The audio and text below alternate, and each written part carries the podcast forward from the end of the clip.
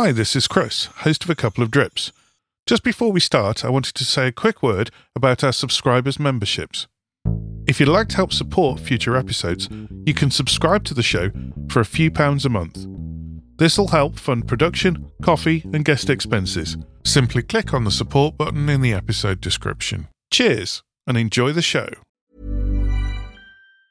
Hey, it's Ryan Reynolds, and I'm here with Keith, co star of my upcoming film, If, only in theaters, May 17th. Do you want to tell people the big news?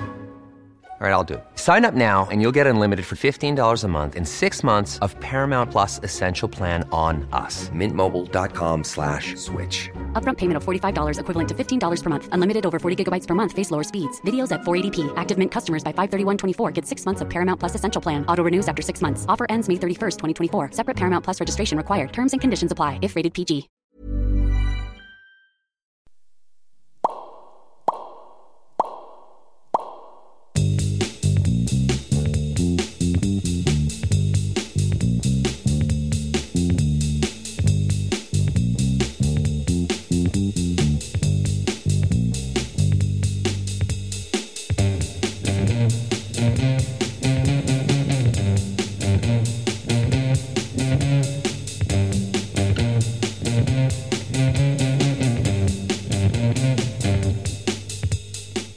A cup, settle in, and turn it up. It's time for a couple of drips coffee, conversation, and occasional quips. Here's your host, Chris Granger. Hello, and welcome to the latest episode of A Couple of Drips. It's my great pleasure to welcome today one of my oldest friends, and by that I don't mean you're old. Well, yeah, Well, yeah, well, there you go. well. but one of my oldest and longest standing friends, Doctor. Is it Doctor or Professor? But both, but you, you pick which one you want. Professor Doctor Gianluca Sergi. Hello, sir. hello, hello. How are you doing? I'm okay. Thank you very much, Chris. Jolly good. Um, tell everyone how we met because it's it's a great story, but you always tell it better. Uh, well, I was um, teaching at the University of Staffordshire in Stoke-on-Trent, um, teaching film and television, and because I had a 9 a.m. class, I thought it was punishment enough for my students to have to listen to me at 9 a.m. I decided to uh, offer coffee services to the students uh, brave enough to come at that time of the day. Yeah. And uh, Full sil- silver service on a platter. it was a white kettle, I think, and some some random mugs. Um, but and there some was random instant as well. Very much. Yeah, it was terrible stuff. But anyway, um, but there was this one student who kept on coming with his mug Yeah. and saying, "Yes, pl- yes, please, yes, sir, can I have more, sir, please?" and uh, and of course it was you. So yeah, Yeah, that yeah. was the, the beginning of a of a of a friendship, for better or worse, as they say. Definitely, definitely. yeah. yeah. kept coming back. Uh, what was the module? Can you remember? No, I absolutely can't. Something about film, I guess. Yes, yeah. Yeah. I think it, might have been introduction to film or Maybe, something, maybe, or maybe, maybe. something like that. Yeah, yeah. Very good, excellent. And and then from that, um, I got a small job working in the office with you, didn't I? On the sorting the computers out because you had a had your own media server at the time. Yeah, it was a different different era. this tells you how old I am. Um, yeah, so that's actually it's a funny, funny time because uh, the internet uh, was becoming a thing, uh, but but certainly universities were uh, using it mostly for email and and some basic stuff, and I got curious, like I often do, and people run for the hills when I get curious usually, and uh, I managed to convince the university to give me five thousand pounds to buy a server, which at the time they probably thought was a person uh, that would sit in my office. Uh, That was me. That was my my role. Mm. yeah, uh, they obviously didn't know what the hell I was talking about, and and the idea of having a, an IT department that would oversee all of this was science fiction at the Yeah. time. So they gave me the money, I bought the machine, learned how to use the software for my sins, really. Uh, but I knew that you were interested in computers, and I Mm. knew that also you had the technical know-how that I didn't have. So it was nice to be able to work together, um, setting up the very first, um, you know, online Teaching module. Yeah. um, teaching uh, at That the time. I mean, you'd never get away with having a having a separate server to the no. main university now, would you? no, no, but we're talking now 25 years ago. So yeah, in that was a different time. 1998. Yeah, I think it was, it was yeah. a very different yeah. time. Yeah. It was a freer time, but it was also yeah. slightly messier time. Yeah. Let's say It was a nice time though. We it was. It was. It was. shared, it was very nice. shared the office with the wonderful Alan Lovell. Yes, sadly no longer uh, with us. Yes, that- that's right. With my mentor and putative father in many ways. Alan. Yeah, yeah, yeah. yeah. Yeah, lovely, very nice times. And from that, we got uh, talking about uh, coffee, didn't we? And coffee machines. Yes. And uh, Yeah. Uh, I, I think we had we had a Krups, a kind of steam powered espresso machine. It was yeah, it was one of those cheap and nasty things that, however, make surprisingly decent coffee and lasted for such a long time. it did, yeah. And in fact, I still have the coffee grinder, the Kenwood coffee grinder, ten, all ten pounds of it Fantastic. from. The coffee chopper. Yes, from the late 1990s. Still works. It's still in my office. Brilliant. Uh, yeah, so we, we we graduated from instant coffee to to some kind of cappuccino machine. Yeah. uh, which people now think, you know, complicated. You know, At the time, I think people used to come in the office and think we were mad. I remember we we um, probably were. yeah Yeah. yeah, we we shared an off. Uh, we had an office next to uh, Liz Poole, hmm who's now based at Keele. hmm and um, she used to be fascinated. I should she'd come in and say, like, "What does it do?" yes, no, but also because we were making a heck of a lot of noise with those yeah. things. Well, those walls weren't sealed as well, so you could hear if you're in the next office, you could hear every kind of noise we were making. yeah, and people used to teach in their offices at the time. s- Yeah, that's right. So they used to do seminars. Yeah. You make any noise in one office, the other the other office is going to come knocking on the door, going like, "What in the world are you doing?" Yeah, yeah. What Which is that? good question What is in that general. milk frothing? Yeah, No, yeah, no, in general, it was a good question about that office in particular, but yeah. Yeah. Definitely. And uh, from that, I uh, went to stay with you and your family in Italy, Mm-hmm. and we ended up buying full blown cappuccino machines from there, didn't we? You had a you had a bright yellow Gaggia. Did you have a, a yellow or a blue Gaggia? It was yellow. It was Yellow. yellow. Uh, which, believe it or not, is still working. Although I No don't have way. it anymore. I've given it to a friend. Uh, uh, yeah, no, it, the, it was a end of the millennium sale. It was 1999, and Yeah. Gaggia had made this one machine.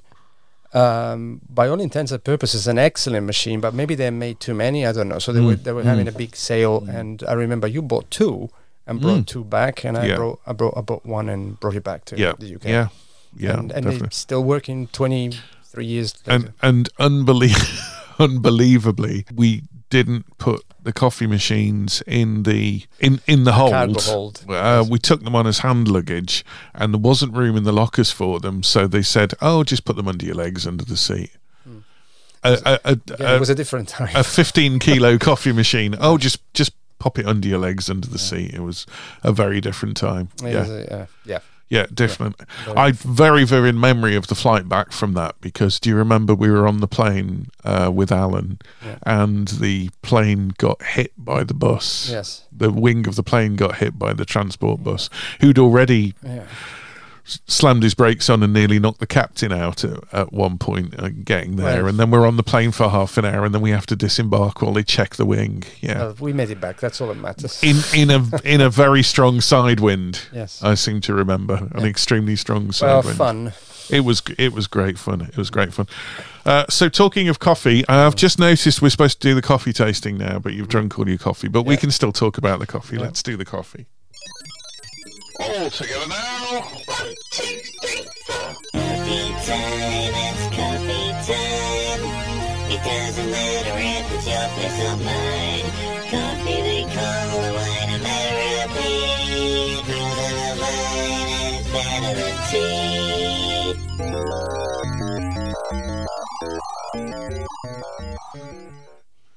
You're loving that, aren't you? Yeah. I can. I don't know how you can top that. yes. Yeah. Thanks for listening, folks. No.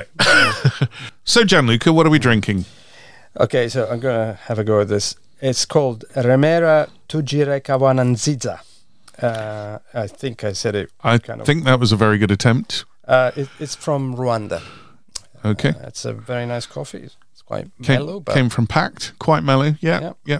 But uh, but very nice, not too acidic, which I don't like. Mm. And it says blackberry and blueberry. And actually, to be fair, It says with hints of purple, doesn't it, uh, on the the- front? the purple I don't know, Yeah. but um, You got the blackberry and blueberry, do you? yeah, I guess the purple is the blackberry and blueberry. I guess. Yeah. So Mouth feels silky. yeah, I would agree Well, with my that. My mouth is always silky, so there you go. You asked. you asked the question. I just nearly inhaled that. yeah, nearly there you go. Careful what uh, nearly had coffee trails. cues you give me. Yeah, I might answer them. Yes. That's staying in. Okay, so um, tell us a little bit about what you do, Jan Gianluca. Tell us your official job title and other jobs that you do. so I, I basically do two things, uh, parallel tracks kind of thing. So one is I, I teach at the University of Nottingham. I teach film primarily, but the job is film and television. And I'm the director of the Institute for Screen Industries Research. And I say that because that means explains the second track, which is I do research about and sometimes with uh, industry, uh, particularly in, in the States, in Hollywood, Los Angeles, in San Francisco. I've been Great. lucky enough to be able to do that. So Yeah. those, those two So, things. how did you get into that? That sounds like quite a sideways shift from teaching. Yeah, um, I guess so. Um, I think I was always interested in all aspects of film, uh, both the making side of things and the exhibiting, you know, cinema Yeah, showing yeah. stuff from a very, very, very early age. Just I probably started doing something unofficial, kind of about movies when I was 11. So Mm, yeah, uh, a, a young person's film society in, Mm. in my in my town in southern Italy, and and that always so that love for movies grew, and it grew into those two separate directions. One was the academic, and one was the more kind of working with industry. But Mm. the, the most specific answer comes from the PhD that I did about Dolby, uh, the sound company, and particularly the Dolby sound system for movies. I wrote a letter, you know, that tells you my optimism in life. I wrote a letter to Ray Dolby when I was still a PhD student saying, Oh, dear Ray, you know, yeah. I'm writing a PhD about you. Yeah. And because you have nothing better to do, uh, would you mind talking to me? I- Expecting absolutely nothing. Yeah. And instead, I Ray was because I, I didn't know Ray. Obviously, I got to kn- know him, and he was a wonderful person in so many ways. But um, he contacted me. He said, "Oh, how wonderful! And would you like to come to San Francisco and and see the company, talk to me about an interview, and so Wow. which is what I did. And while I was there, he then said, "Oh, who are you seeing at the ranch?" You know, because he was talking about Skywalker Ranch in Yeah. Lucasfilm, which was only a few miles north of Yeah. San Francisco. And I said, "Well, you know, if you know anybody you want to introduce me to." Um, so Ray very kindly opened a lot of doors, and and those doors opened more doors. It became kind of a Russian dolls of the best kind. Sure, sure. Uh, and so from sound, I moved into uh, uh, talking to people who worked in production design. I worked uh, to people who worked in production, film production, edited, all, all those kind of things. So, and that's when it grew. And then eventually, I got extremely lucky uh, about having some pretty phenomenal opportunities to work in, in, in the US. Uh, when you do research in an ideal world, you share the findings of your research with the Yeah. people that Yeah. the research is about Yeah. um, and not just your colleagues and fellow scholars. And I was very keen to do that. It, it was always something that I wanted to do, and I I banged my head against many doors of uh, studio executives, uh, um, but eventually I managed to find a way to uh, talk to them and present the the research and the findings that was of interest to them Yeah. and and that led to a number of different research projects with them. At first, it was just simply sharing the results. Yeah. I remember doing one on innovation in the film industry that was of particular interest to quite a lot of companies in the Bay Area, in Yeah. San Francisco, and in LA. And then uh, uh, quite a few of them said, "Oh, you know, by the way, we'd, we would love to do something more about this." And and from there, I suggested projects that eventually were taken up on, and and I've done quite a lot of those. Brilliant. So, who who are some of the people that you've worked with then? Oh, oh, golly. Um, well, most of the different studios, um, Fox, when it was still it still existed as 20th Century Fox, and yeah. and so on. We did something rather s- small, but it was uh, it was like a, um proof of concept test that the idea of working with studios might work. Yeah. Uh, and then the, the the the much bigger ones have been with uh, with Sony, which I did one a couple of years ago with uh, Lucasfilm, and which is obviously uh, part of Disney. Um, uh, done one with the Academy of Motion Pictures Arts and Sciences, which are known as the Oscars. Yeah. Uh, Brilliant. So, so Very nice, very nice. And what kind of things do you consult for one one of a better better word on what what does what Well, are your sort of topic areas? That varies quite a lot. Um, obviously, it depends. But if I were to focus on one area, I would say the future of film. Um, in other words, where is film? Meaning not just filmmaking, but also the, the whole caboodle in many ways. But but most importantly, uh, theatrical exhibition. In other words, uh, cinemas, um, film shown at cinemas. Uh, is there a future for that, etc., etc. So. In the light of streaming platforms. Well, even before streaming, yes, there was Yeah. already uh, every look every 10, 15 years somebody says cinema is dead. Yeah. And I just I just written a book on that. So Yeah. you know, literally from the very beginning of film, yeah, every ten years somebody declared cinema going dead, only to find out that they. they that's why every 10, 15 years they revive 3D, and then they, for a while. And well, luckily it's not every ten or fifteen years, but um, but in any case, so there's always a crisis of some kind, Yeah. and uh, I guess I had accumulated enough experience looking at different aspects of filmmaking uh, that made um, some of these organizations think, oh, he may be of assistance. I mean, I, I, let- let's ma- let's get this straight. They're still going to do whatever the, the, the heck they want to do, but but they were wise, and I think they were beginning to realize that things were becoming so complicated and so complex um, that they really it, w- that it would be really wise to to talk to as many people as possible who could provide um, advice, and I was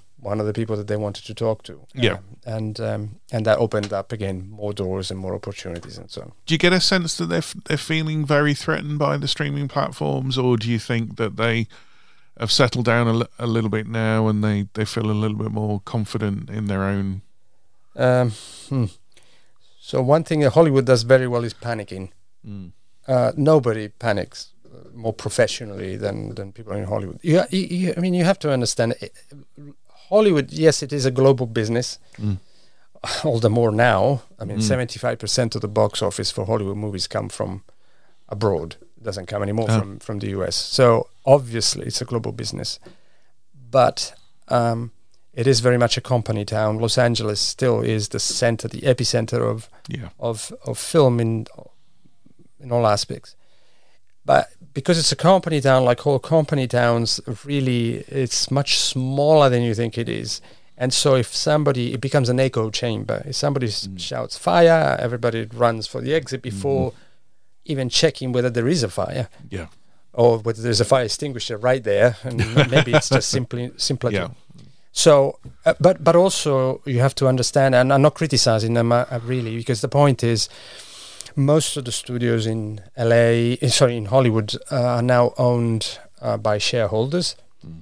Uh, every three months, uh, they do a a, a call, uh, investors call, and they expect the the people who run the studios to tell them this is how we're making money for you. Yeah. Yeah. So for a studio to do long term planning yeah. and not panic about the short term things is very difficult Yeah, because of those yeah. things. So in answer to your question, is no, I don't think they got much better, and I don't know that they will get much better and Mm. and at relaxing about streaming. But there is now Yeah. enough information, especially now with the significant troubles that Netflix is going through and Yeah. and so on. I think they're beginning to realize that maybe they they the needle moved a bit too much towards uh, streaming.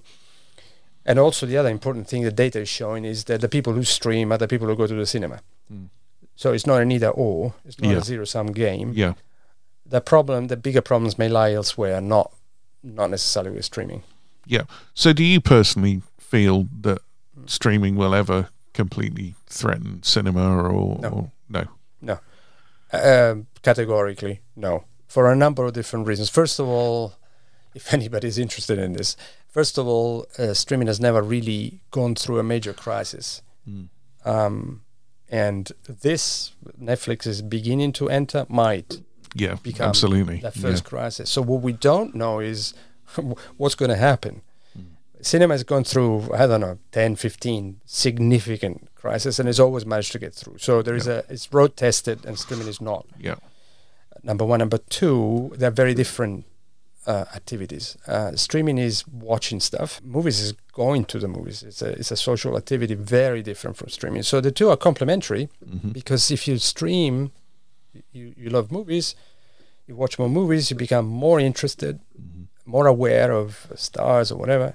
And so, but but it it cannot replace really cinema also as a money maker because the movies that are shown at the cinema that make money there mm-hmm. are always going to be much more lucrative when they move on to streaming. Yeah. If you go straight to streaming, Yeah. you're missing out on potentially creating that buzz and atmosphere and expectation. And it's an experience going to the cinema. of course, you know. but that's but that's what you say going to the cinema. You Yeah. don't say I'm going to see a movie. You go I'm going to the cinema because it is the actual social experience of going there, Yeah. sitting in a darkened theater with strangers. yeah. Um, uh, it's a night out or afternoon out or whatever. Uh, uh, so so it's a, it's much more complete a complete social experience than just simply saying I'm curious about this movie. Yeah, yeah, yeah, definitely. Do you think? I mean, is there a resistance within the industry to to move with the times? Am I am I right in thinking that the Academy still doesn't recognise Netflix films for for awards? Well, the, the, the Academy, in other words, the Oscars, um, the Academy has evolved quite significantly their position with respect to streaming. Uh, but what you have to bear in mind is that the Academy is made of people, men and women like like you and me.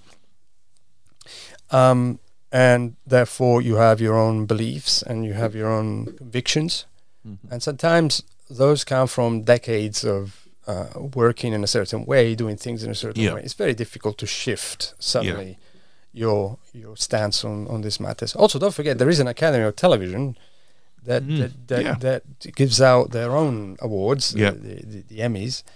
And so, you know, there's, there's a question mark as to why should, you know, uh, originally there was a question mark, why would the Academy Mm. give Oscars to something made for television when there is a, another Academy Mm. Yeah, that's that, that gives Emmys, Yeah. um, which are the equivalent of the Oscars for, t- Yeah. for TV. yeah, So it became, but but but everything became kind of confused into this maelstrom of Mm. is streaming going to kill cinema going, and and that's when research and particularly somebody who can come yeah, in like me from an outsider's perspective, not Yes. without something in, engaged or involved or even Yeah. invested. yeah, That's when he can help uh, assist them because I, I can say, look, you know, you're in Yeah. the trenches. You don't see what I see because I'm up on the hill. That's my yes, job. yeah, So yeah. I, can, I can see a little more than you, not because I'm better than you, Yeah. but just because th- of where I'm standing. yeah, Um, and so uh, let me help you, kind of thing. But you know, again, ego gets in the way. I was going to say I can see how coming from outside could could be seen as as a neutral kind of advantage. But have you met any resistance from within? Well, there's, there's sorry, I, I can't help but laugh. Uh, yes, yes, of course, resistance. that not even Star Wars could, could put up, right? that kind of resistance to the to the dark side of the Force. Um, yes, of course, but then you have to expect that. Uh, Yeah. They first of all, when when they hear academic, they immediately think, "Oh, this is a guy who spends his life in his office. Never, how could he possibly learn about this?" Yeah, So you need to, and it's up, it's upon you really to develop a way to make him see that actually you do know about this stuff, and Mm. and perhaps what you know might be of assistance to them. yeah, You don't know more than they do, but but you know something. You, you know the same stuff, but from a different perspective, and and once they yet realize, no, hold on, this guy understands about this and and about that and about that, and then they they can go like, okay, well, then we speak the same language. yeah, Uh, we want the same thing. That's the other important thing. Mm-hmm. Um, at first, eh, there's always a little bit of suspicion. Why? Why are you doing this? Who are mm-hmm. you? Mm-hmm. What is this? And also, don't forget, I come from the UK.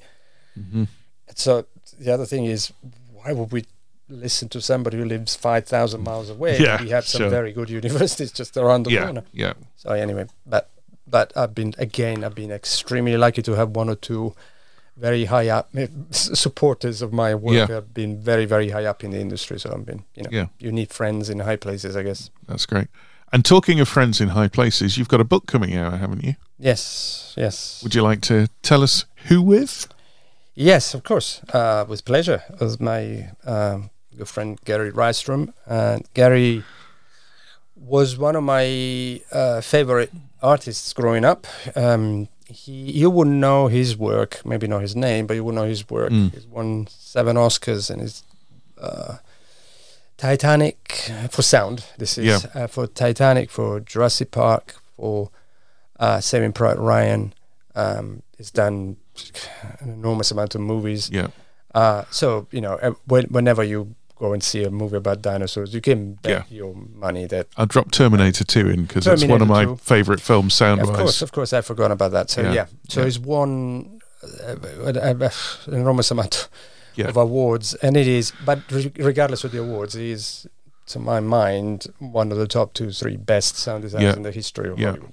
Hasn't he also directed some of the English speaking versions of some of the Studio Ghibli stuff as That's well? That's correct. Yes. Uh, yeah, because Gary, um, for a while, uh, worked at uh, Pixar because he had done.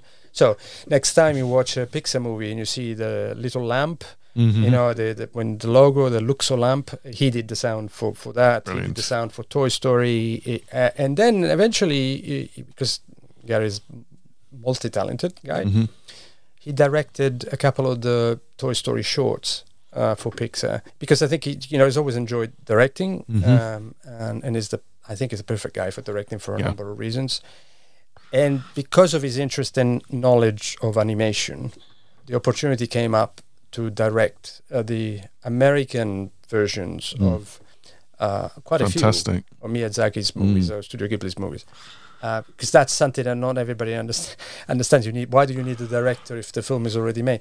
Because of course you need to cast the voices. Yeah. You need to then direct the voices. Uh, so obviously you don't do anything with the movie, but you, you, you know, Seems a logical progression for someone who's always worked in sound. and and who has a very profound un- understanding and appreciation of animation, Mm. which was the other very important thing. Because animation works very very differently from uh, live action. Just just to state the, the blatantly obvious. But, yeah. You know, yeah. so as a director in particular, you can't approach animation the same way you would uh, a live action movie No, because it wouldn't no. work. Yeah. Yeah. Yeah. So what's the what's the book about? So we just talked about crisis, and and the book is called "The Endless Ends of Cinema." Ooh. Because uh, and it's a basic, basically a history of Hollywood through its major crisis, all the times, or most of the times when it was declared dead. Mm.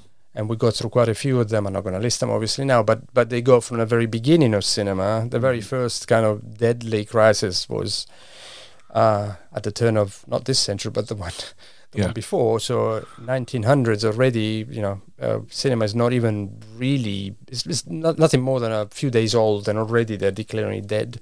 Yeah. And then throughout its history, all the different times, and we end actually as we were writing. Of course, the pandemic struck. Oh yeah. So we had to add, and I say we had to because really we had to Mm. add the chapter on, on COVID and, and everything else. So yeah, it's it's a history of Hollywood through its crisis and how it survived. Most importantly, Fantastic. And how long have you been working on it? a long time. I think close to four years now, but I think it's three. Three. In, we we finished in three years, and now the the corrections are done. The book is submitted. The cover Yeah. is done. The acknowledgements are done. The thank Yeah. yous have been written. And so the book is now in production, as Ah, so do you have a release date? Yeah, the book is coming out. Uh, well, dep- depends on the publisher now, Bloomsbury, uh, how quickly they'll turn the production around, but it's coming out probably early next year. So you haven't got a specific date yet.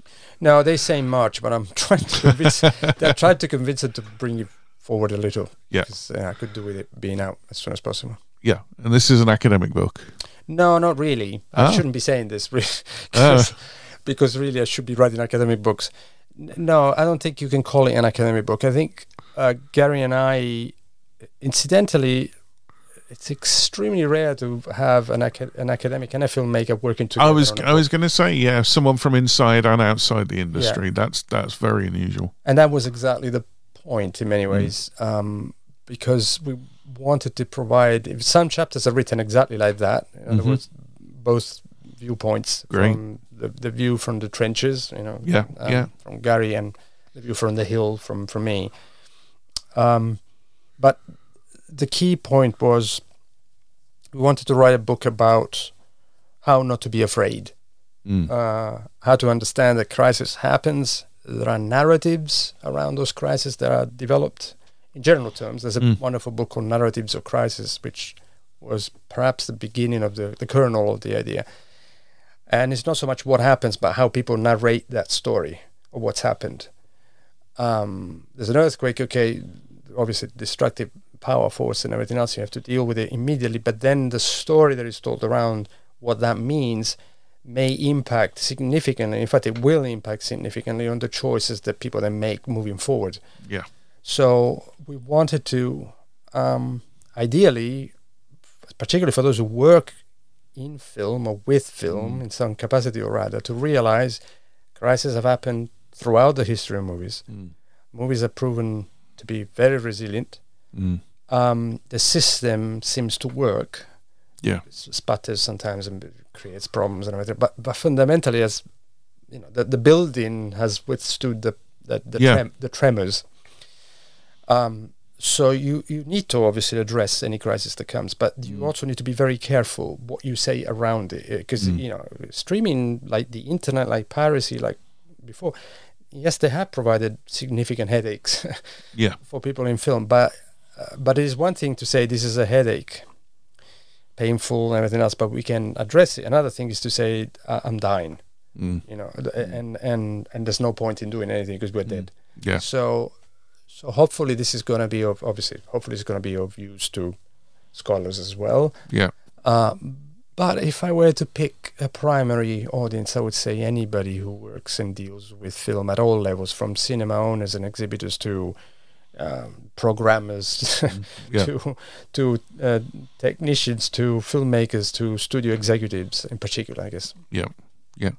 So why do you think it is that cinema always bounces back? What do you think the, the, the key is? What what's the strength there that That's an easy. I mean, I can I can answer it very easily. Is uh, people love movies. Yeah. There's never been a moment in the history of movies where people have clearly stopped loving movies. Mm. Maybe the way in which they access those movies Mhm. has developed, changed, evolved, however you want to call it, morphed. There's never been a moment where there's been that was in doubt. Mm. Um, some people say, for instance, they usually claim, you know, post-war, uh, World War II period, the arrival of television, uh, people stay at home, they go to the cinema and everything else. But if you look at some of the things that were most popular on television were movies. Mm. Uh, streaming, well, streaming built its popularity on movies. Now then, of course, you have Stranger Things and other series, but but at first, everybody knew that the, you needed those big popular titles to bring in the subscribers. So ultimately, and it's global. There isn't a single country in the world that doesn't love movies. Not Mm. just like movies, but literally love Yeah. movies. Yeah. So I think that's the secret ingredient in this. Um, people love movies, so the rest is uh, how how well can we adapt and change Mm. And evolve, if innovate, however you want to put it. Yeah. And and the system has been fairly uh, responsive, but sometimes slow. Um, because again, for the same reasons that we said before, some, sometimes it's ego, sometimes it's just the way in which you've done things. And I'm sure this goes across all art forms, you know. Oh, well, we've always done things this way in music. Why Mm. should we change it Well, now? yeah. Yeah. You know, or whatever. That's human. That's just human nature. Yeah. But I think, again, your answer is audiences love movies. You talk about changing and evolving there. Mm. I mean, technology is certainly one of the ways that they've they've always tried to do that. I mean, as you say, the introduction of surround sound in the mm. late seventies, early eighties, and then, but obviously, whatever the movies do, the the home market then tries to imitate. So you get THX in the theatre, then you get THX at home. So, and I know one of your big early academic interests was was sound. Mm-hmm. And the development of surround sound. What triggered that early interest? a, a lot of different things, I guess. I would, I was, I was 13 when Star Wars came out, the first Star Wars. Yeah. so you, that that dates me, I'm afraid. I was I was seven, so Oh, Well, there you yeah, go. but um, I was a I was the target group. I was the the, the target group for the Yeah. movie. Yeah. And I remember going to see the film and coming out with some friends and saying, "Oh, well, the sound was amazing." And all my friends said, "What are you talking about?" You know, the, They didn't notice the sound. They what are you What are you talking about? And I and I thought, "Oh, that's that's odd, and that's interesting." Um, but there was something about the way in which sound was used in that movie that kind of triggered uh, a, a- an understanding of the possibilities. Yeah.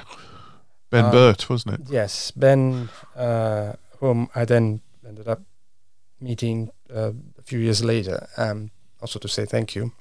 Um, ben had done an amazing job uh, with things that, um, up to that point, perhaps it's not that there hadn't been films before that had done mar- marvelous things with sound. There, there are examples from very, very early Mm. on. The, the, the first uh, King Kong with, with, with Mm. sound is a great example of Mm. Wonderful use of sound. And it doesn't have to be spectacular movies, obviously. I'm just mentioning King Kong because it's one of those famous examples. Mm. Adventures of Robin Hood, uh, the one with Errol Flynn, for instance, is another very good, uh, famous example of arrows flying by and excitement Yeah. and swashbuckling and stuff.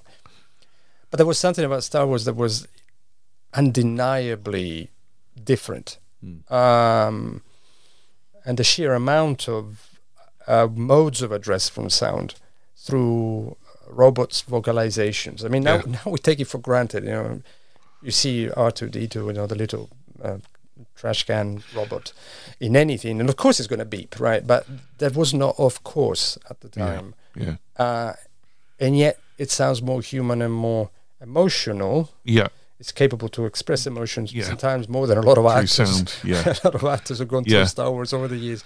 So you know, and that was then. Yeah, I think the only thing we'd had before that was was Robbie in Lost in Space. you Yes, know. but in fact, Lost in Space is an interesting example again of uh, of, of of the use of sound, or Forbidden Planet is a great Yeah. example of the use of sound. Oh, yeah.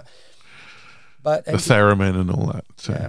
and the other and the other great thing was that Ben understood that you could actually uh, uh, identify a character by a sound, Mm. and this had not really been developed that much in the Yeah. past In the way that a leitmotif is used in music. in music. And he understood there was something that he could do, and obviously the most famous example of them all, it, I don't even need to say, is Darth Vader's breathing. yeah. Now it's impossible almost anywhere in the world if you if you hear even a snippet of that sound, there's no way that you're confusing who that is. Yeah. Right. And and it was that particular ability to create those kind of sounds that alerted me to to that possibility. So I got curious. I just got curious. yeah. curiosity. And then um, I was I didn't know much about the technology, but I, I, I made it a point to learn enough to understand how it worked and so Yeah. on. Did you do the, the, the teenage thing? Did you have the tape recorder and try making your own?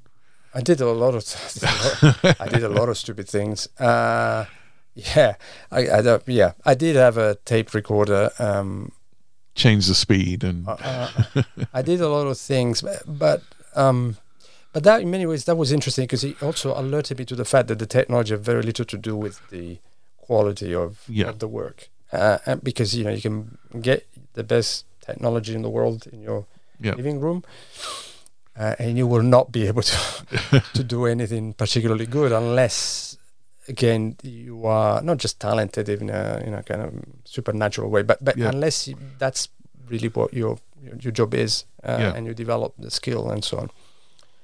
So that and and then again, because of Ray Dolby, whom when I started doing the PhD, I didn't even know existed. I didn't know Mm. that there was a Mr. Dolby yeah.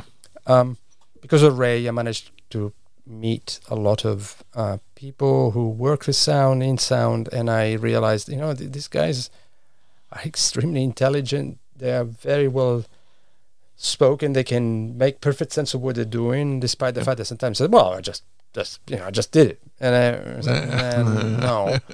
Um, but they were always very articulate. Not that I expected them to be inarticulate, bubbling Yeah. fools, but but but because of the technology, you tend to think this is a technological thing. So you tend to think about people who work in sound and not just sound in other um, areas of filmmaking as fundamentally um, technicians. which Yeah. is a uh, Eng- engineers rather than artists. yeah, it's a totally incomplete, not incorrect, because they are also very well technologically versed, but but but they're fundamentally artists. Uh, the- Mm. Yeah. and learning about their art switched on my interest in other parts of filmmaking. Yeah. So, Ever catch yourself eating the same flavorless dinner three days in a row? Dreaming of something better? Well, HelloFresh is your guilt free dream come true, baby. It's me, Keke Palmer. Let's wake up those taste buds with hot, juicy pecan crusted chicken or garlic butter shrimp scampi. Mm. Hello Fresh.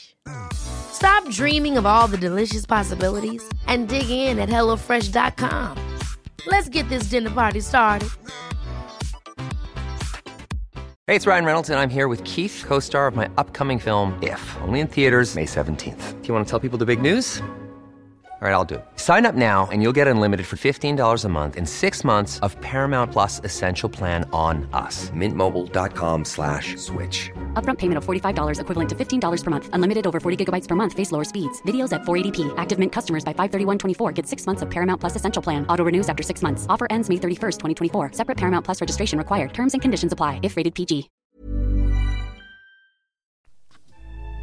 There are literally billions and billions of podcasts out there. So the chances of finding intelligent life amongst them are so infinitesimally small as to not even be worth looking. Could you then have stumbled onto the one podcast where intelligent life could exist? No. No, you haven't.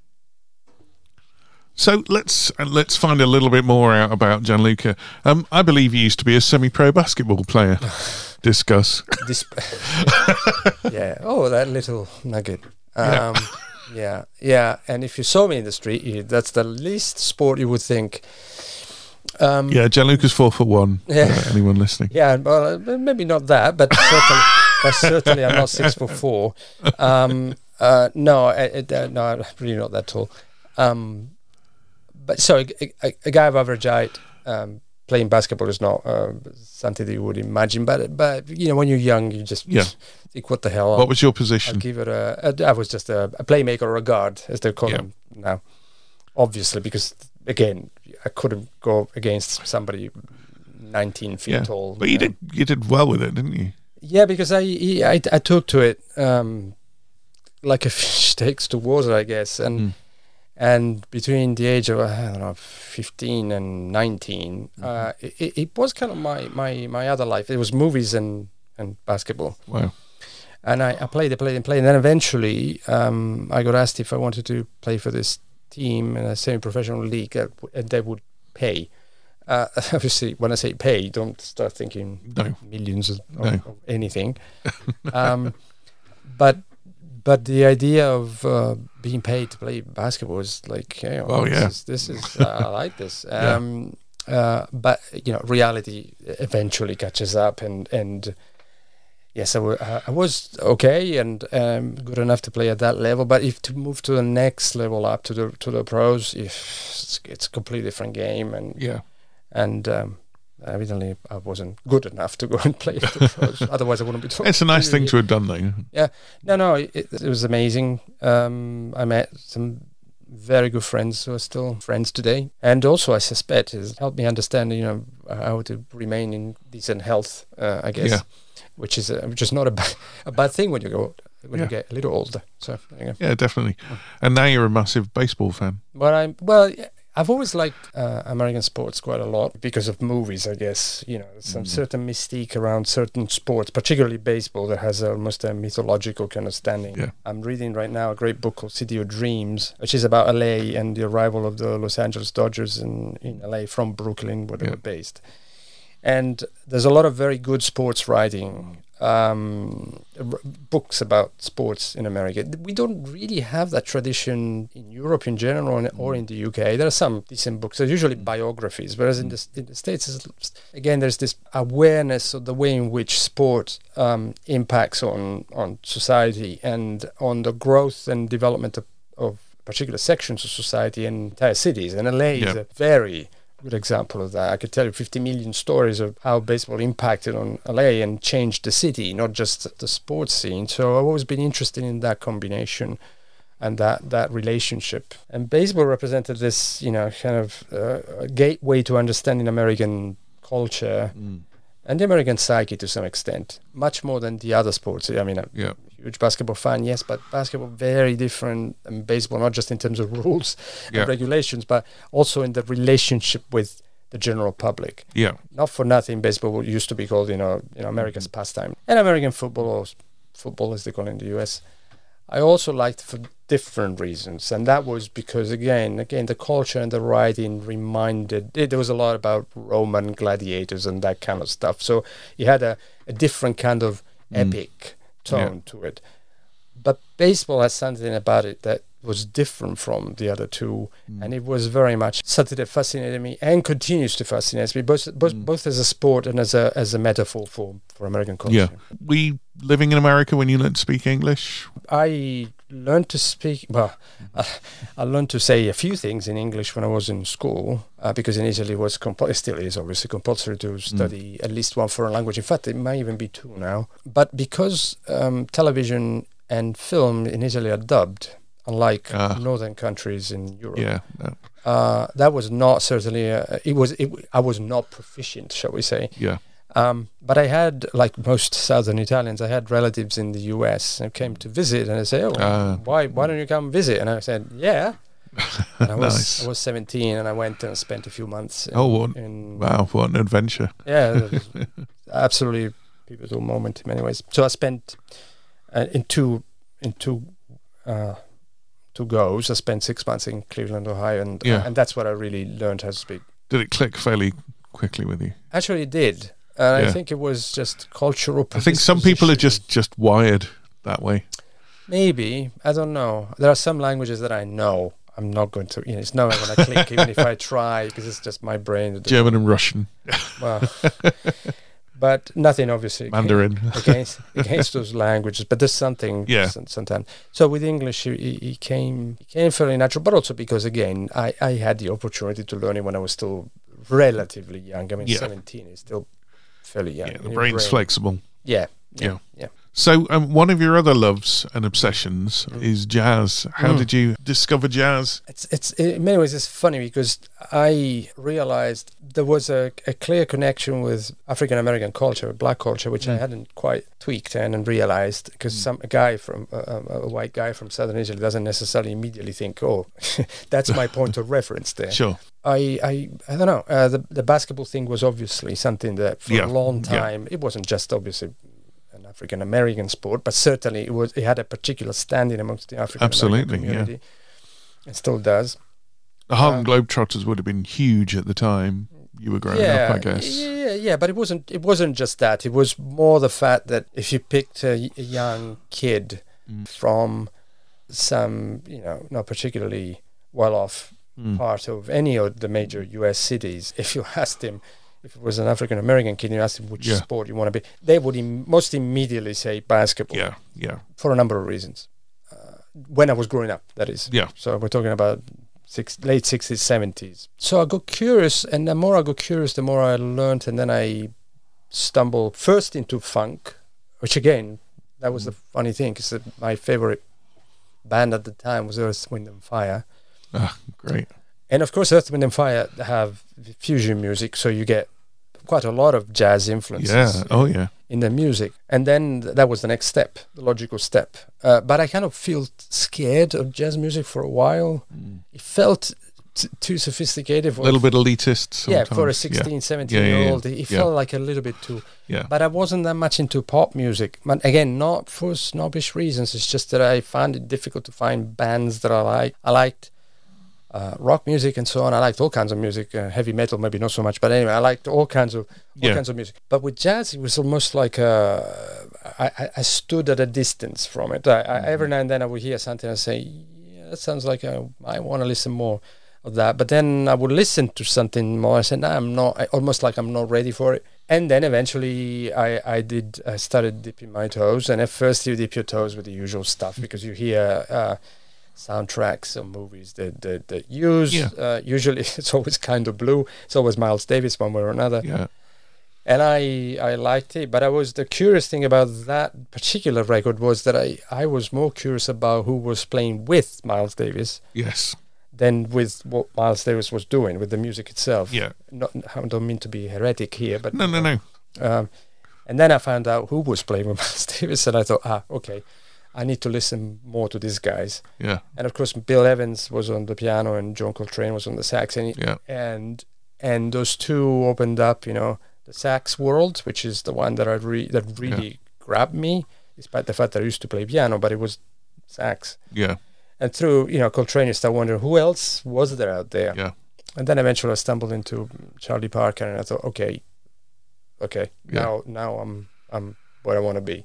Yeah. Uh, and no, nothing. It was I fell in love with with Bird, with uh, you know Charlie Parker, and with Yeah. his music, and I thought this is amazing. And what I don't understand and what I can't engage immediately, I like to spend a bit more time with Yeah. and educate myself because, like everything, it's an education, Yeah. Definitely. and it's been a long, long time passion now for the past for the past twenty years. I can't tell you who played in the 1963 version Sure. of. No, I'm not. I'm not. Yeah. yeah, yeah. I'm not like Not that an aficionado. and it's Yeah. you know your music is your thing and I, I i i will never be able to express myself in the same knowledge knowledgeable and way that you can but but i know what i like and i and i probably know why i like it now Yeah. and, I, and No, that's great. Food and cooking. I've Ah. got down on my Ah. notes here. Well yeah stereotypical Tell me a little enough. about. Well, you're in Italian, so tell me about food. well How did you, how well, did you develop a passion? Where's well, that come from? I think it's my creative thing. I'm beginning to realize now. By the way, it's not something that has always been there. Uh, Mm. And in fact, neither food nor coffee nor wine were things that I was particularly interested in when I was in Italy. And, I, and the only reason why I can work out was that they were so readily available That you took them for you, granted. that you didn't have Yeah. to spend a minute thinking Mm. about, oh, wait a minute, this is good because you know you don't you don't have a baseline. If the baseline is, is, is the sky, you go like, well, wait a minute. And then you came to England. Well, uh, but you said that. I, I, I was going to say I had the experience of different cultures, and I first of all, when you go to the states, you realize the influence of Italian Italians in general, Italian Oh culture yes, in general, but, huge, huge. but certainly Italian food Yes. on American oh, culture. Oh, yeah. And I wondered, I thought, oh, this is interesting because you start experiencing your own your own culture has been mirrored back to you yeah, and inevitably you kind of recognize yourself a little bit in that mirror image but mm. there are other parts that you don't quite grab or grasp or whatever and then coming here i when i moved to the uk um, well coffee was a thing that other people drink and food it was a time where if you ordered food in a pub they give you a packet of crisps if you were lucky yeah. right so the notion of uh, being interested in food um, and food as a creative outlet enterprise and everything else in the UK certainly yeah, yeah. when I moved here was not a thing. Over the years, however, that has changed. It has changed. yeah. Oh, very much so. Yeah, So supermarkets started bringing in a lot more, yeah. a greater variety of food. We've now got gastropubs and Yes, but pubs got into the act also Yeah. because it was there was a lot of money to be made, obviously, yeah. in that with mixed results, let's say. But nevertheless, evidently, and the rise of the celebrity chefs on television, which absolutely. is very much a, a, a British uh, phenomenon. Uh, yeah, That tells you a lot because it really started here in many ways, at least on a mass scale. Um, the US had had people like Julia Childs before, you know, very famous celebrity chefs, but but the, the the the rise of people like Jimmy Oliver and everything else. Yeah. Evidently, the the culture here changed pretty dramatically around Yeah. around food, and now the availability of food, although now prices are pretty insane, Mm. but but supermarkets in the UK and maybe British people don't realize, but you know, most other countries have smaller supermarkets yeah, there's still corner shops and other things where you get your Yes, food, you know, yeah. delicatessen. But but here you can go to, to the supermarket, any any any major brand, and I don't need to pick one here, and you can find actually a remarkable selection of, Mm. food, and the quality is pretty good. So it's in other words, it's possible for the average person to try to be creative and and explore a little bit what you can do with food. yeah, yeah. And so I became more interested, and I'm. I would say that I can see that becoming more and more and more a thing that I do because it, it first of all it relaxes me a lot, Yeah, and I like the challenge. If you go only ten minutes, you go ten minutes. If you go because some people say, "Ah, I would love cooking if I had the time." Well, I know, and I know what you mean, but cooking doesn't have to be complicated, and and Italian food certainly doesn't need to be complicated. So sometimes ten minutes is enough, and sometimes you have half an hour, and you go, "Oh, "What can I do now?" And, and so I, lo- I know you like. Sounds a nice so- combination. Putting the putting the jazz on, cooking the food, and Yeah, and I think the the the, the idea there is is again around the notion of creativity. I, Mm. I I used to play piano when I was very young. I completely forgotten how to play piano. I would love to go back to playing piano, as you know, is one of my Yeah. you know things I want to do. never too late. Yeah, one of the things I want to do eventually. Uh, you know, I deal with movies, but I don't make movies. So I Mm. think everybody has a creative outlet in them, Yeah. or more than one, probably. I cannot draw if my life depended Yeah. on it. Singing is best left to others. you don't want to hear me singing. Um, but I guess you know, um, food, cooking.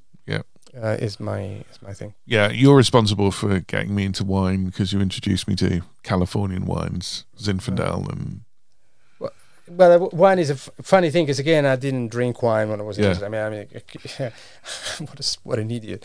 Uh, but I I just wasn't into wine, Mm. um, and it was it's, it's just uh, something relatively recent, and it's not like I'm an expert or I can afford buying sure, expensive wine. But again, the issue is not so much money. yeah, Uh, in fact, that's the challenge in many ways. You know, can you get something decent? Can you Mm. Yeah. can you can Yeah. you have a good experience without having to we've had a few nice wines though on our travels, Yeah. haven't we? We had the uh, Well- uh, Francis Ford Coppola wine.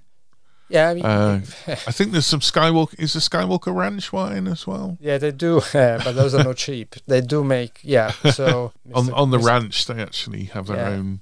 Mr. Coppola, famously a good Italian, uh, got an interest in wine, and eventually, once he became famous and had enough money, he started his own vineyard uh, in Northern California, which is a good area to start a vineyard. And then All around the Napa Valley is ridiculously. yeah, and hot. that's and that's where he and that's where he where he where he started his vineyard originally. Although now his vineyards a lot of different Yeah. places. And then George uh, Lucas, in later years, but still, uh, he got you know. In fact, if you go to the ranch, if you go to Skywalker Ranch, there's there's quite a lot of wine around there, and, Mm. and they make a couple of uh, wines there. Obviously, they don't make an enormous number of No, bottles. although I think he's now bought uh, quite a lot of land in Italy, I think, and in Oh, wow. France Okay. to grow more grapes for wine. But yes, you can buy a bottle of wine. They're usually quite expensive. Um, I usually ask Gary around for dinner and I say, Gary, bring a bottle. Nice. no, no. Just Gary's a- because he works there and Ga- he can go to no, the go to the store easily. No, no Yeah. I think he's, he's a little bit more highly paid. Can you can you pick anything up, Gary? Just a cheap bottle of something from the corner shop. No, that that that sentence doesn't quite compute in Northern California. But yeah, no, no, um, uh, it's, it's always a pleasure when you are in that part of the world. That's one of the pleasures, really. That they make phenomenal wine there, Yeah. and it's easy to find good wine for relatively low money, and and why not? You know, it's- Yeah, it's absolutely. Yeah. Beautiful. Is Gary still working at Skywalker, or is he? Because he's he's Well- relocated recently. Yes, he's moved to another city, um, but he still works. Uh, he's just finished. I think I can say that. I think I saw him two weeks ago. He's just finished Indiana Jones five. Wow. and um, and uh, Spielberg's latest movie, which is called The Fabelmans, which is basically an autobiographical movie that Spielberg has just just made.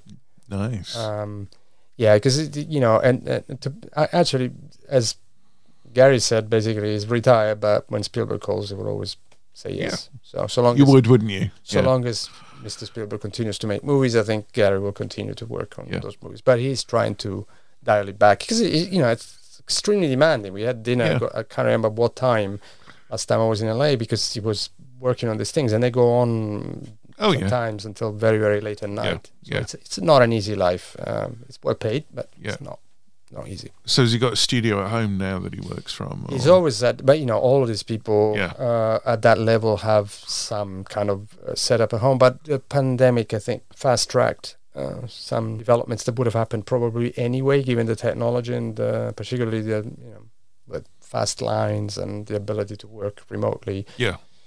And uh, a place like Lucasfilm, for instance, they have offices everywhere. They, you know, they're in London, they're in Singapore, they're in Vancouver, they're in San Francisco, they're in LA. So you know, they have to, they can't hop on a plane every time they need to see someone. So, so remote working was not new, but I think he's moving to a different location means that also he can have his own little studio there, his man cave or however you want to call it, and do his work. Beautiful. But there will always be times when he will need to go to either LA Yeah, or yeah, San Francisco, absolutely. whatever, to be with the director in the room Yeah. doing the final mix. It sounds like you've done a fair bit of plane hopping yourself in this, Yeah. in the pursuit of You can these. say yes, yes. I probably going- Okay for your air miles. I'm going to hell probably because of the environment. but, oh, well, the environment is not probably the reason why I'm going to hell, but nevertheless, that's probably one of the reasons on the list. Uh, probably number five or six. Um, yeah, But yeah, I- But I believe you're Um, going up in a very eco sound plane soon. Yes, sorry, I had to for a moment. Yeah, I'm still trying to recover from. Segway. Yes, sorry. no, because I'm still getting used to the idea. Yeah, so I've always liked planes, almost at a nerdy level. I, I, I'm afraid to say, um, and I've always wanted to fly uh, uh, in a glider, Mm, and I had never done it. And recently, fabulous. because of a number of catastrophes in my life, uh, I, I, I thought, okay, well, you know, I think it's time to do something. So I'm going to be in a glider very soon, Fantastic. Where's that going to take place? uh, near Leicester. Uh, the south is, is Leicestershire, South Leicestershire. There's oh, a- beautiful. Yeah. There's a flying flying school there, and Yeah. that's what I'm gonna do. And again, a glider and glide. That, um, that'll be very nice. And if I don't die, I'll we'll do another You, podcast. you won't. Yeah. Well, I don't, I don't know. We'll see.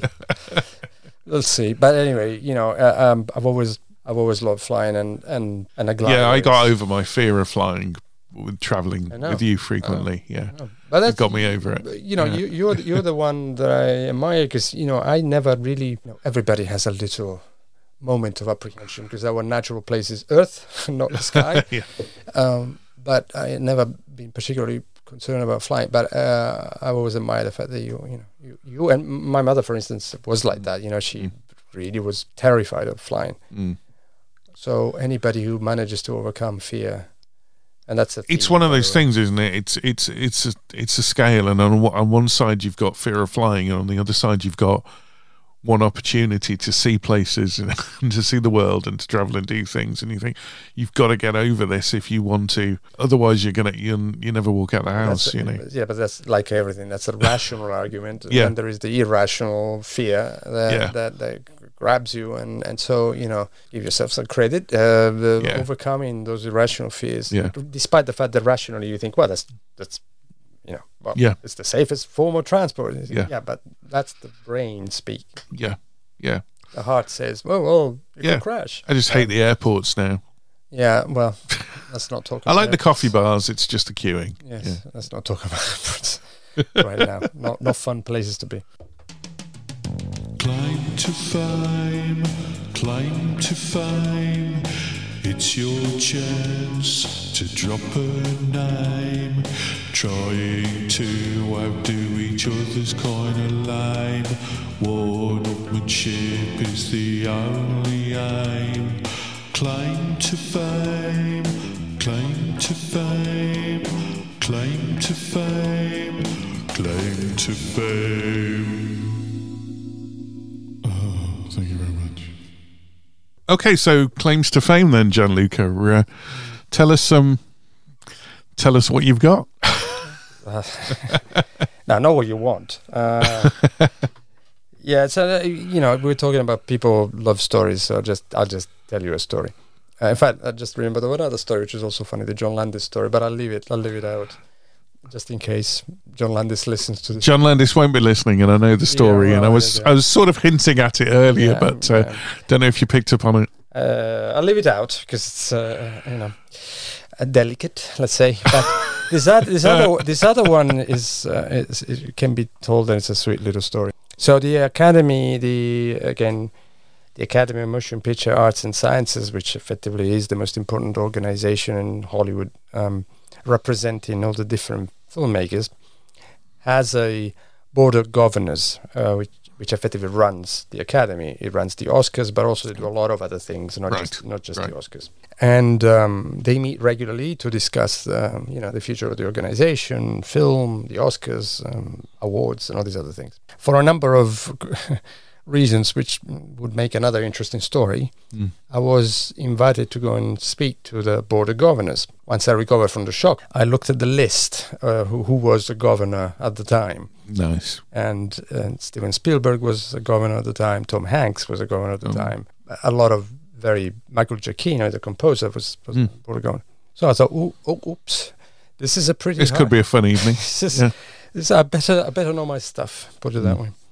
If I'm gonna go and stand in front of these people, an academic from the UK. So uh, uh, as you can imagine, it was a bit of pressure on uh, on on me to do to do a good job, and uh, and it come the evening, the uh, the very kind woman who was effectively helping me set up and everything else and already said, oh, by the way, they they they start at six. They have some private conversations they need to have in the big boardroom. So you need to picture the scene here. Imagine a very long wooden table with chairs and cameras everywhere with screens and people Yeah. connected from different parts of the world who mm. those who couldn't be there because they were filming for whatever. And then there's all these very serious looking people around the table. And of course some of you recognize because you know some are like famous actors or famous directors or whatever and you, you think, yeah, this is gonna be fun.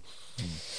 So there's this big room, and and the walls were all made of glass, so you could see in, and they can see through, Ah. out. So the lady, you know, handling me at the time said, if you come at half past six, there's going to be food, you know, in the in the atrium, so you can have food there, and then when they finish, we'll call you, and you can come in and do your presentation. So I said, okay, Great. fine. So I'll have a little bit of time to just, you know, relax for a moment. So there is an elevator going up in the headquarters of the uh, academy that Yeah. then opens up on the floor where the boardroom with all these people is. Nice. So I thought, well, I'm going to go up this elevator. The doors are going to open. I'm going to walk into the atrium. I can see where they are. I can quickly scan the room and see who's there, have some food, and then I will be taken to the room to do the presentation. Uh, oh, oh dear, that's not how it went. how it went was that they had actually finished earlier than expected. So this poor woman had been trying to f- phone me to warn me that the moment I actually arrived and stepped out of the elevator, they would effectively all be looking at me arri- arriving in. So I, the elevator's door opened, and before I realized, the whole room was just looking at me, and I felt, you know, a lot of those dreams where you feel naked. Yes. Uh, yeah. uh, yeah. It was pretty much like that. I thought, oh, this is uh, this is a little bit complicated. A man, man, that dead, dead man walking kind of thing, right? Yeah, we're, yeah, gonna, we're gonna execute you now. But before I could recover from the shock, I saw this very familiar figure making a beeline for me, coming with a hand, uh, you know, hand stretched out, and it was Laura Dern. right? Oh, uh, and and so before I could recover from the fact that in fact I, w- I was being, you know, laser looked at by this this room full of very famous and important people, I had a major film actress g- g- that running to say, "Oh, hello, welcome," and everything else, uh, and she said, "Oh, I'm Laura Dern," and I had to refrain myself from saying, "No, you are Laura Dern." yeah. right? um, but she, she, you know, they were all, you know, it, it, it, it was a, a fun, uh, uh, in many ways, it was a fun evening. Every, Yeah. Everybody was very friendly, and I got to meet a lot of people who I admired, whose work I admired for a very long time, and so it was good, and I survived. But Brilliant. but having Laura Dern making a beeline for you is not something that happens. It doesn't happens happen very every day. often, no. So it was it was kind of that's- that's Yeah. a funny funny story. That's the story I can't tell. There's a there's another story Well- involving John Landis that I can't tell.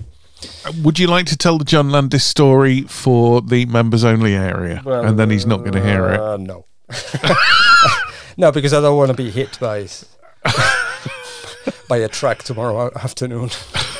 no, it's an interesting. Let's just say it's a, it's a fun story, which actually takes place at Frankie Musso, which is the most prestigious uh, historic Yeah. restaurant. And in fact, if you watch The Offer, which is a series uh, Paramount Plus, Mm. which is just launched in the UK, is made on the making of The Godfather. Yeah. There's a lot of it which is shot in Frankie because that's Yeah, where all the nice. deals were Nice. were being made, and Nice. and there was an interesting Yeah. encounter with a very famous Yeah. director. If you wanted to tell it, I could chop it No, out no, and keep it for fine, fine. I'll tell you ransom. No, I I know the story. Yeah, no. Yeah. Yeah. I'll tell you. I'll tell you privately.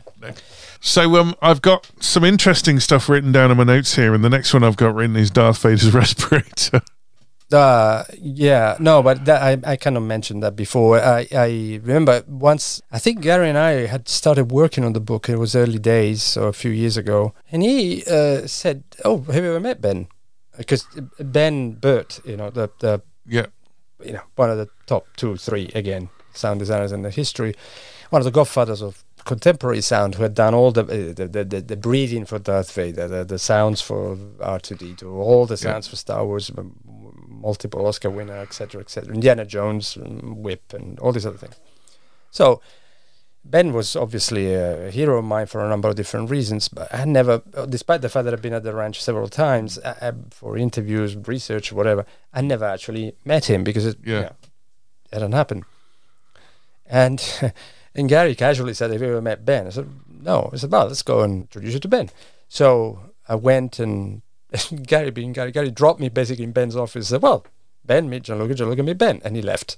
So Great. I, I, I, I sat I sat there and we talked for about an hour with, with, with Ben and I suddenly at the corner of my eye caught this uh, respirator that was you know the kind of uh, underwater you know the kind of things Yeah. subs Yeah. Well, and I and I kept on my eye kept on you know looking at it it was literally one inch away from where I was sitting Yeah. and at one point then Ben finally must have realized what I was doing he said yep so that's that's the respirator I used to do Darth Vader's voice, if in case you're wondering. So I was sitting like I was sitting next to the thing that had actually Wow. switched me on to sound in the first place. Wow, that's it was full a- circle. It was a nice, i- i- yeah. It was. It's one of those moments when you think, well, yeah, it's a geeky thing, it's a nerdy thing, but it's Yeah. it's strangely satisfying to see that the, the things are going come full circle. yeah, definitely. Yeah. And talking of coming full circle, you had a nice write up in Vanity Fair, didn't you? Vanity Vanity Fair, which is virtually on every um, coffee table in Hollywood. Maybe not so much in. I don't think many people really know quite how popular Vanity Fair is in, in Hollywood here, for instance. Right? It, it's just one of those things, and people think a Vanity Fair is just what that's what it sounds like, right? One of those glossy magazines. It is a glossy magazine, but it is one of those magazines that people in the industry read because there are interviews and some good articles and some very good people writing in it. Mm. And they were doing a, a, an article on the future of film, and I had just done my work with the Academy that I was just telling you about. And, the producer within the Academy said, "Oh, you might want to speak to this guy," and gave the reporter my name. So I get an email saying, "Do you want to do the interview?" And I said, "Well." You know, I, I th- thinking they want like a, a, a sound bite, something like a, a- Yeah, a yeah. sentence. I said, yeah, sure, sure, I'll speak with you. Uh, again, that tells you quite how naive uh, I am in many Yeah, yeah. So we, we did we did this interview, and I realized that the interview went on for almost as long as this podcast went, and I thought, is that is all of that for just one Mm. soundbite? Okay, fine. So I go away, and uh, about two weeks later, I get an email from somebody from inside the academy. Say, and the, the, the, the, inside was just nice write up with an exclamation mark, and I thought, what is he talking about? So, and then somebody else sent me an article saying, "Did you see your your piece of Vanity Fair?" And I thought, what piece of Vanity Fair? So I wrote to the woman. I said, but by any chance, did you publish this? I said, oh yeah, sorry, I forgot to send. So she sent me whether she forgot to send me the thing or she didn't send me the. So she sent me this article, and it was the first half of the article was basically a profile of, of, of my research and my work and the stuff that I've done in the camp. Anything else you want to mention on the claim to fame section? No, no, Breakfast with George Lucas? no, no. I, told you that was lunch, and it wasn't with George Lucas. George Lucas was sitting behind me at the ranch. It's near does every enough. It's near No, enough. but look, it, that's where he works. So it's hardly a claim to fame. I just happened to be in the same I'm place. surprised to hear he still actually works there. I Well, his office is well. I, sh- Yeah. I don't know whether I should say this, but obviously he's got several offices. But one of his offices are still in the main house at the ranch. Mm. Yeah. And, eh, you know that was what he built, and it was his uh, labor of love. So Mm. Yeah. I, I, of course, he would have still a place there. Yeah, it's kind of it, it's not a contemporary building, is it? It's very much sort of There's a story, yeah. So, uh, so Mr. Lucas is a storyteller, if nothing else, and an Mm. exceptional businessman, by the way. Um, and he thought the ranch needed a story. Uh, and when he built it, and you're talking about round about the late 70s. In fact, I think it, I think it opened in 80, 81, 82, something like that. he decided that the story was, and I'm I'm trying to remember exactly the story that this uh, family, an Italian family, would uh, um, be on this boat, travel the world, and eventually end up in California, and find that the land was fertile and the, and the grapes, you know, the vines would grow and and would start a vineyard, and Yeah. that's the place. And the entrance to uh, not to the ranch, but the entrance to the tech building, which is where all the magic kind of happens, Yeah. has this kind of wrought iron a gate or arch more than a gate archway Yeah. that says Viandante del Cielo in Italian, which actually means Skywalker. So he Ah. he, he thought that that would be the name of the vineyard, and as a consequence, that's why it's called Skywalker Ranch and so on. Obviously, that's Ah. that's Yeah. completely made up story, but he wanted. It is. I, I thought it's actually kind of endearing that he wanted a story Yeah. attached to the Yeah. vineyard. And this is why some of the buildings there are meant to resemble, in answer to your point, are meant to resemble kind of slightly older uh, style buildings. Yeah. Uh, and not, not, not, they're not modern. The library's like a beautiful stained glass. yeah, so, so Mr. Lucas is uh, an art collector and is a very big art collector. In fact, is building right now uh, the museum, I can't remember, I think it's called the Museum of Narrative Arts, which is going to be built just outside the University of Southern California in downtown LA. Mm-hmm. It's a one billion dollar project, so it's a huge it's, it's money, and it's all going to be about narrative arts, uh, starting from paintings and everything else. And he he has some amazing paintings actually at the ranch. If you're going around, you can see. You know, it's like, oh, wait a Yeah. minute, is this the original? Yes, it is. And so he's always had a, a, a particular interest in art. Um, and the library there, well, the, the whole of the main house where the, his office is, and underneath his office is the library, where we did, Gary and I did a lot of research Mm. um, for the book. The library is a beautiful, absolutely gorgeous uh, place with, you know, art deco, this, that, and the other, and everything, even the little lights, light lamps were custom made and Nice. ordered by you know, to local to be made by local artists and so on. So, you know, we, you could say, well, he did that because he had the money to do so, but there's a lot of people who have a lot of money and don't even remotely think of creating that environment. He had this idea of creating an environment where filmmakers will flourish and Yeah. and creativity will flourish. So whatever you think of uh, of his movies or whatever, um, that place is a special place, and anybody who works there will tell you it is a special place. Yeah. Yeah. We're privileged to have been able to visit and work there. So.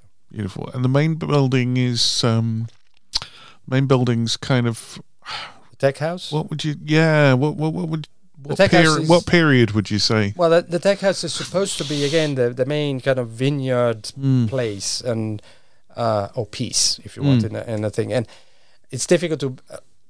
I'm sure there's somewhere there's an even it's probably a year, a fictitious year put Mm. there, but I would Mm. say probably like I don't know, eight, late 19th, early 20th century, because Yeah. again there there are some elements, some aspects of it which are very much mm, 20th century, Yeah. uh, early part. Particularly if you go into the the Stag Theatre, which is Mm. the, the main cinema inside the tech building, a beautiful um, place and Mhm.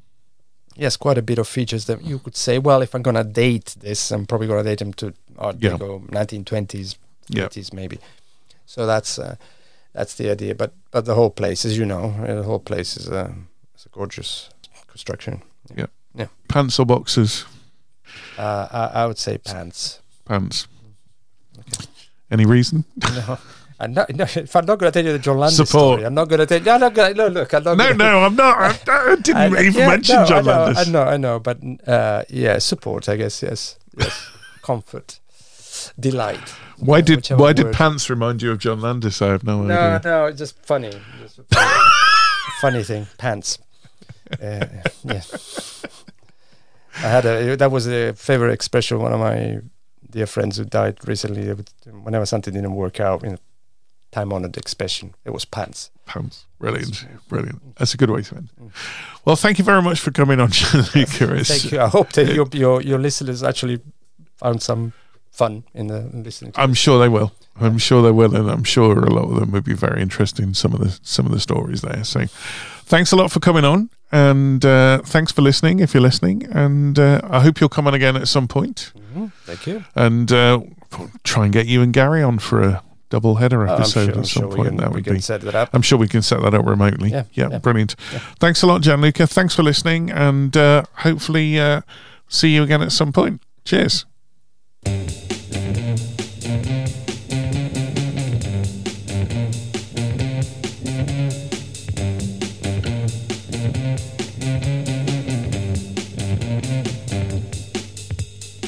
You've been listening to A Couple of Drips. The show was conceived and presented by Chris Granger and is a Cup the Mic production.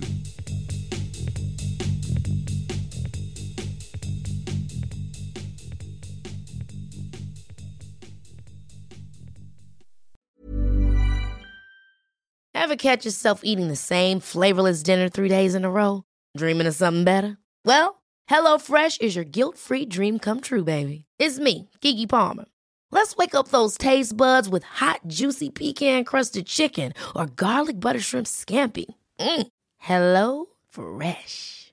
Stop dreaming of all the delicious possibilities and dig in at HelloFresh.com. Let's get this dinner party started.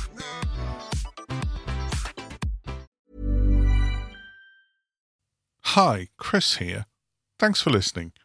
If you'd like to support the production of future episodes, then subscriptions are available. Simply click on the support button in the episode description. See you next time.